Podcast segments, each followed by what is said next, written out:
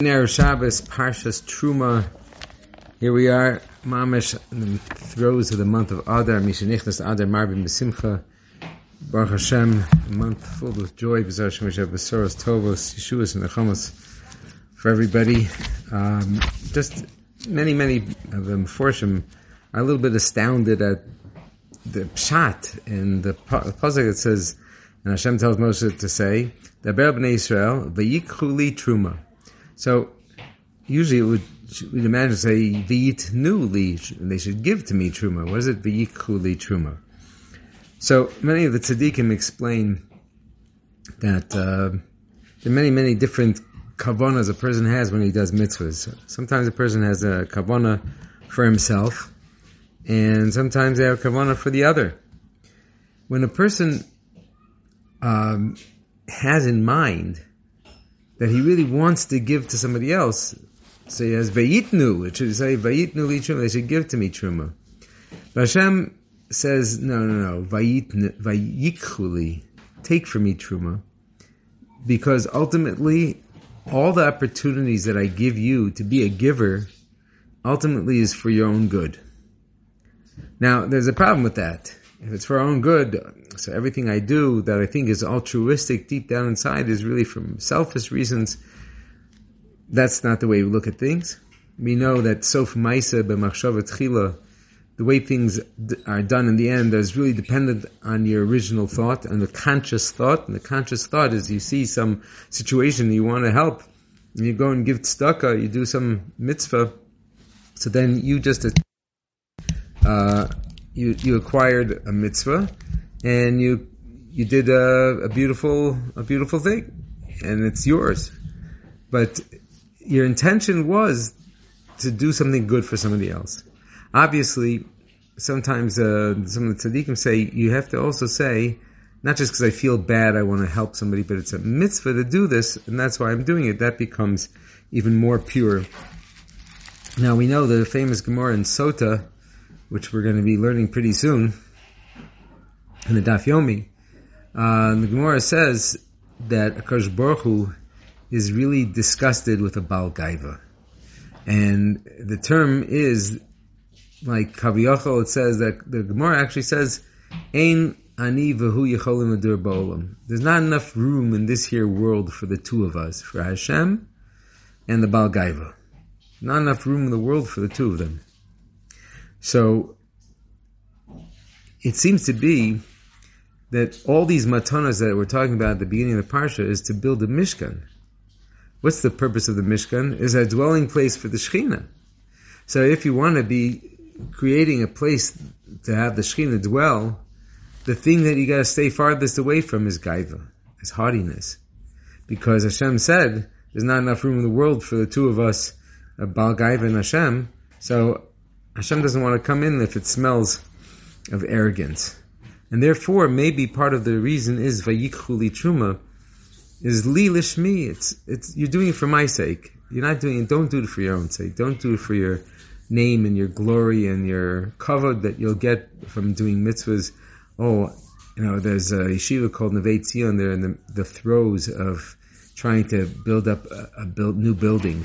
And Baruch Hashem, so many of the, the alumni that we've spoken to, they said, "Yeah, I want to give," and they didn't. said, "They didn't ask, oh, can I have my name on this?" And they're quiet. They don't need to have the fanfare, and that's really a beautiful thing because that's that's how Hashem is attracted to dwell in places where the person doesn't impose his own self into the picture. So that's uh, something I think we should all consider about when we when we give tzedakah. Try to try to remove ourselves and think that I'm the big giver, and you think that you're being given an opportunity to to give, and also an opportunity is being given to you for yourself that you're you have a schus. I'm gaining from this schus. And um, so sometimes a person thinks he's the big giver, then it, it becomes gaivadik. When you recognize that you're receiving something from this, you're getting value. So then it's a very important thing. Now, of course, we all remember the famous Gemara in Kiddushin that um, they ask, let's say there's a, a, young man and he has no money. And there's a young woman who heard about him and says she's like, oh, that would be a great shidduch. But and she has money, he doesn't have money, so she says, I'll give him money. Is that a valid way of becoming uh, husband and wife? If the woman would give the man money, does that work? Chazal tell us a resounding, eh, no, it doesn't work. But Gemara actually does say there is an exception. The exception is if the person, the man, happens to be a Adam Chashav, an important person, a dignitary. And in that case, by giving the digni- dignified person the money, she gains, she has a, a financial hana'ah of giving something to a person who's a chashav person. And this is, this is part of what I think, um, we have to understand a famous story. I, I just, uh, I remember that uh, somebody told me that imagine you're in Radin back in the 1920s or maybe early 30s, and you're in the base medrash and the Chofetz Chaim is like, you know, gives you a little, uh, come over here. You come out, yes, Rebbe. he says, can I trouble you for a coffee or a tea? Please, a tea. I'd really need a tea. And you're like, oh, God, prepare. How much sugar? How much milk? Whatever. What do you want, Rebbe? And he tells you, and you run to the coffee room or tea room, wherever. I don't know if they had in yeshiva or you run and you chop wood and you put it in the fire and you burn, boil up the water and then you, you know, find the tea and you, the cup and everything, you put it on with the sugar and everything, you mix it perfectly and bring it to the Chofetz Chaim and he, Rebbe, here's the tea. And he's like, oh, makes a nice bracha. Oh, thank you so much. Really, oh, this is what I needed. Tiskil mitzvahs. That guy is going to be telling his children, his grandchildren, his great grandchildren, to say, "Ah, I had the schus of doing something for the Chofetz Chaim. What a schus it is to do something for a gadol ador." And uh, and I think that that's something we got to take into keep in our mind. That imagine if we had the time to do it for the Vilna Gaon or the Baal Shem Kadosh or the Rishonim of Yosef Karo you know, the, sorry, the Rishonim, the, the Tur, the Rashi, the Balei Taisvus, the Gaonim from the Amoraim, the Tanaim. Imagine to the Nevi'im, you could go to favor from the Navi, psh, be pretty old, but you know, to the Avos, right? You go back, and you know what? Akash Baruch Hu says, what happens if, you know, I'm asking you to do me a favor? But Yichuli Truma can you do me a favor and bring some, take for me some truma? What a schus it is. You feel like, wow, I'm, I'm gaining so much by giving to HaKadosh Baruch Hu. And he says that you actually become acquired because of the benefit, the, the hana that you're supposed to have by giving, as it were, to HaKadosh Baruch Hu. So Chuli Truma, some of the tzaddikim explain that when you give to the basic Mikdash, the Mishkan, whatever the, the Truma to HaKadosh Baruch Hu's causes, it's as if you acquire HaKadosh Baruch Hu. Just like the, a, a, woman who gives money to an Adam Chashuv instead of the other way around, for all intents and purposes, his receiving the, the, the gift has given her Hana. Just like the Chofetz Chaim got the tea, you got Hana. Just like Kadosh Baruch Hu gets your, your Truma you have hana that Hashem accepted it. And that's how we actually acquire Kodesh Baruch Hu creates a bond.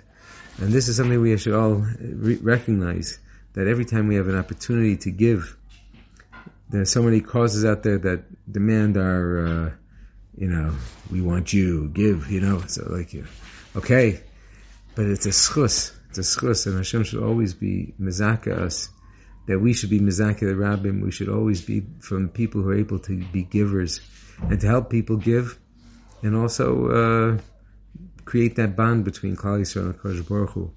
And of course, the ultimate thing that would Chashem could prevent Kodesh Baruch from wanting to, to have a Shekhinah dwell in our midst is if Chas Shalom, there is no Shalom between us.